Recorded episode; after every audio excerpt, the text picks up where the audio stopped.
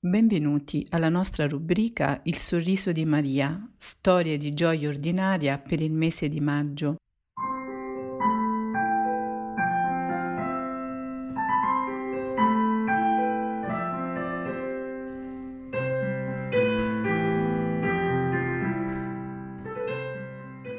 Restiamo all'evento che si è consumato dopo l'ascensione. Abbiamo visto la prima comunità unita e in preghiera insieme a Maria.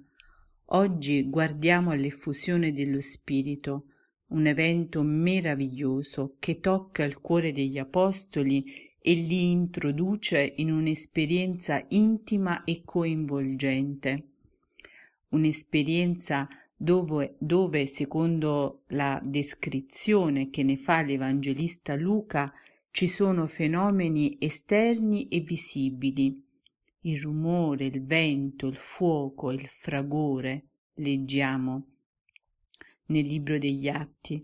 Venne all'improvviso dal cielo un rumore, come di vento che si abbatte impetuoso, e riempì tutta la casa dove si trovavano.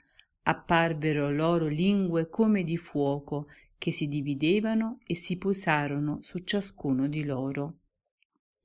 Il cenacolo per la Chiesa primitiva fu dunque un evento sconvolgente, un fatto che modificò realmente e anche in profondità la vita di tutti e di ciascuno. Il soffio dello spirito non è presentato come un venticello leggero che accarezza delicatamente il viso, ma come un vento che si abbatte gagliardo, che scuote e riempie tutta la casa. È vero si tratta solo di un'immagine, ma intende in qualche modo rivelare quello che è avvenuto nel cuore degli apostoli, per cui l'effusione dello Spirito fu una vera e propria cesura, cioè tracciò un confine netto tra la storia di prima e quella successiva. Con l'effusione nessuno, a nessuno più era consentito barare, nessuno si poteva più chiudere in se stesso eh, guardando ai fatti propri in una placida indifferenza. Tutti quasi si trovarono eh, catapultati nella strada in mezzo agli uomini cercando di dare un senso alla propria vita. Finiva la luna di miele, iniziava per la Chiesa la fatica di stare nella storia. Ecco quello spirito che dolcemente si era posato su Maria, ora abbondantemente veniva riversato anche sugli apostoli alla presenza di Maria. Questo per me è un dato bellissimo, eh, molto, molto bello, perché in quell'occasione Maria veramente fu protagonista e partecipe di un dono dato a tutti e a ciascuno, dove la dimensione comunitaria non era soffocata da quella personale. Perché? Perché il condividere una stessa storia, far parte di un popolo, di una comunità parrocchiale della Chiesa, non annulla la singolarità che appartiene ad ogni persona. Nella Chiesa tutti ricevono e ognuno riceve la possibilità di scoprire e di vivere la propria vocazione, così che nessuno viene emarginato, nessuno è così povero da non poter dare nulla, ciascuno riceve un frammento di luce che può illuminare e comunicare anche agli altri. Ecco che il dono dello spirito è immediatamente legato al dono della lingua, del parlare, no? La paura lascia il posto alla testimonianza, l'ignoranza viene sostituita dalla fede.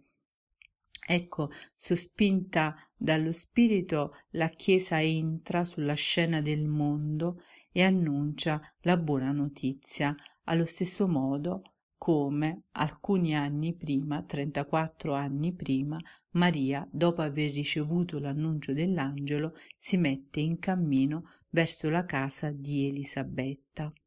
E il dono dello Spirito si rivela nella parola, no? Mm, possiamo anche dire che lo Spirito diventa parola per mezzo degli apostoli e anche in questo noi possiamo vedere un'analogia con l'esperienza di Maria lei che dopo essersi messa subito in cammino, in fretta, ci dice l'Evangelista Luca, per andare da Elisabetta, entrata nella casa di Elisabetta, quello spirito in Maria diventa parola nel cantico del Magnificat.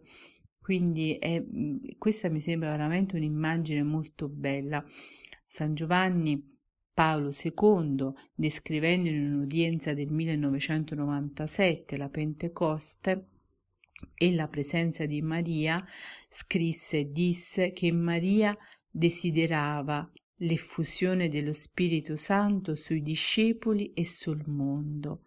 La Pentecoste, quindi, è frutto anche dell'incessante preghiera della Vergine che il Paraclito accoglie con favore singolare perché espressione del materno amore di lei verso i discepoli del Signore. E aggiunge, rispondendo alla preghiera della Vergine e della comunità raccolta nel cenacolo, lo Spirito Santo ricolma la Vergine e i presenti della pienezza dei suoi doni, operando in loro una trasformazione in vista della buona novella. Quindi è bellissimo no? questa immagine che anche ci consegna Giovanni Paolo II e Maria ha avuto eh, illuminata e condotta dallo Spirito un influsso profondo sulla comunità dei discepoli del Signore, un influsso che ancora ai nostri giorni giunge fino a noi.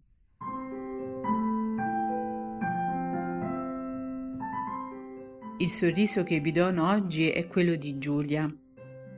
Una volta il mio padre spirituale mi ha detto che non è necessario aggiungere anni alla nostra vita, ma la vita ai nostri anni. Quando ho ascoltato la storia di Giulia, morta a 14 anni per un tumore, ho capito che questa verità è quanto mai chiara nell'esistenza anche breve, di chi si lascia plasmare da Dio. Chi era Giulia Gabrieli? Era nata il 3 marzo 1997 a Bergamo in una famiglia normale ed era una ragazza normale, bella, solare, amava viaggiare, amava vestirsi e adorava lo shopping Aveva anche il talento della scrittura, era stata due volte premiata al concorso letterario I racconti del parco e amava anche inventare storie fantastiche e avventurose. A un certo punto nella sua vita, il primo agosto del 2009, eh, Giulia aveva 12 anni, mentre la famiglia si trovava in vacanza al mare, eh, la ragazza si accorse di una tumefazione sulla mano sinistra. Inizialmente i genitori considerarono la causa come una semplice puntura d'insetto, ma accorgendosi che tale sintomo non regrediva, Giulia fu sottoposta ad una serie di esami. La diagnosi risultò essere quella più terribile, un sarcoma fra i più aggressivi. Fin da subito e aveva 12 anni, Giulia affrontò la sua malattia con inaspettato vigore, è lei che si racconta nel suo libro. Il fatto è che la gente ha paura della malattia e della sofferenza e ci sono molti malati che restano soli, tutti i loro amici spariscono spaventati.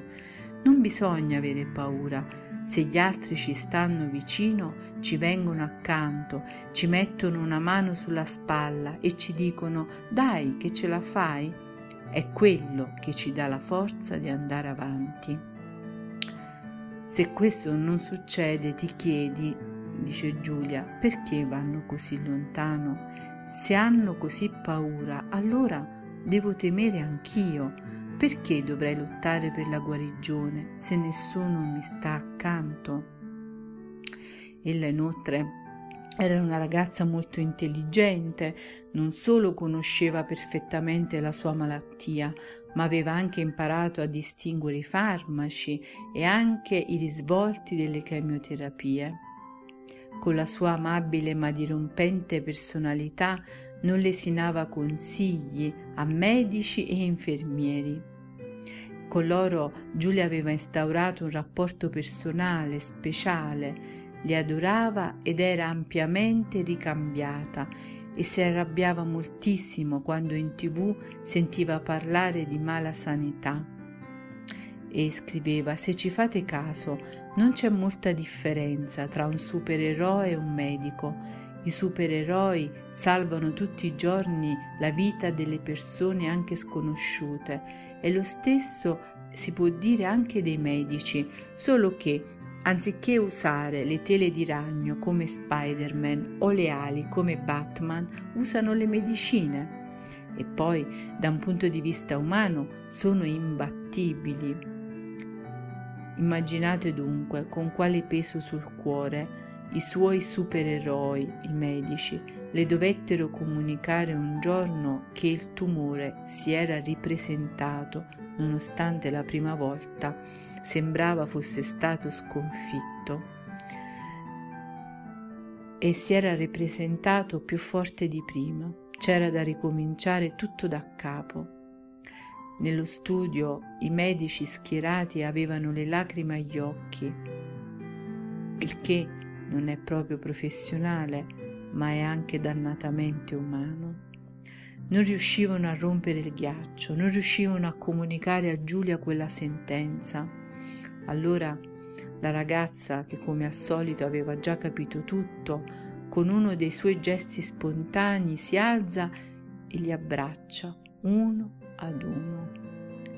E poi disse, ce l'ho fatta una volta ad affrontare la chemio, posso farcela anche la seconda. Forza, ripartiamo da capo. Insomma, capite, fu Giulia a dare coraggio a quei medici Strada facendo, Giulia si è imbattuta nella storia di Chiara Luce Badano, che era morta nel 1990 a 18 anni per un tumore osseo ed, era stata, ed è stata poi dichiarata beata nel 2010. Questo incontro per lei fu provvidenziale, scrisse. Lei è morta, però ha saputo vivere questa esperienza in modo così luminoso e solare, abbandonandosi alla volontà del Signore. Voglio imparare a seguirla, a fare quello che lei è riuscita a fare, nonostante la malattia. La malattia non è stata un modo per allontanarsi dal Signore, ma per avvicinarsi a Lui. Certo, non è stato tutto rose e fiori, anche a un certo punto Giulia si è arrabbiata molto con Dio e scesa nell'abisso più nero. Perché Dio mi hai abbandonata? Continuavo a dire ai miei genitori, ma Dio dov'è? Adesso che sto malissimo, ho addosso di tutto, Dio dov'è? Lui dice che posso pregare, può fare grandi miracoli, può alleviare tutti i dolori, perché allora non allevia i miei dolori. Giorni drammatici. I medici pensavano a un crollo psicologico, ma Giulia cerca un'altra risposta e la trova a Padova. C'era andata per la radioterapia ed era finita nella basilica di Sant'Antonio in cerca di un po' di pace. A un certo punto una signora che stava pregando una signora che Giulia non aveva mai visto prima, le ha messo la mano sopra la sua mano malata. Lei dice, non mi ha detto niente, ma aveva un'espressione sul volto come se mi volesse dire, forza, vai avanti, Dio è con te.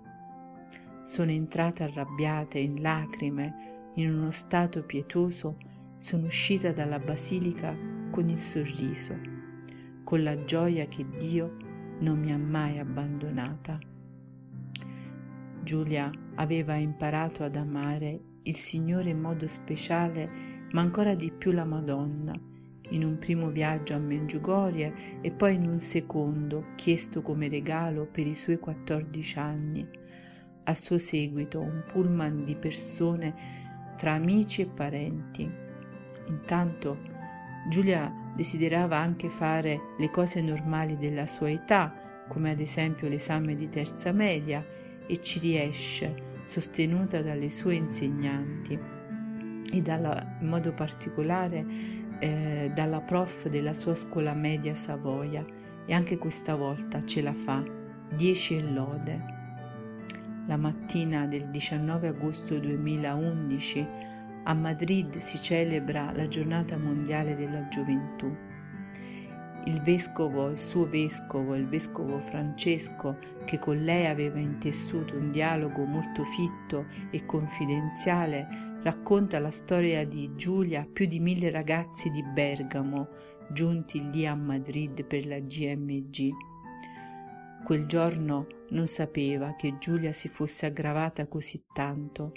Poi, dopo la Via Crucis, arriva la notizia la notizia che Giulia era andata incontro al Signore. Il giorno dopo il vescovo celebra per lei la messa con i giovani e la mattina del lunedì di ritorno da Madrid, qualche ora prima dei funerali, raccolto in preghiera con la famiglia, invita a correggere così l'eterno riposo, l'eterna gioia, donale Signore, splenda a lei la luce perpetua. Amen. Giulia aveva scritto qualche tempo prima, io ora so che la mia storia può finire solo in due modi. o grazie a un miracolo con la completa guarigione che io chiedo al Signore perché ho tanti progetti da realizzare e li vorrei realizzare proprio io, oppure incontro al Signore, che è una bellissima cosa. Sono entrambi due bei finali. L'importante è, come dice la beata Chiara Luce, sia fatta la volontà di Dio. Giulia era fatta così, diceva queste cose enormi che a noi adulti sembrano impronunciabili, ma lei lo faceva con la fede e la gioia dei suoi 14 anni.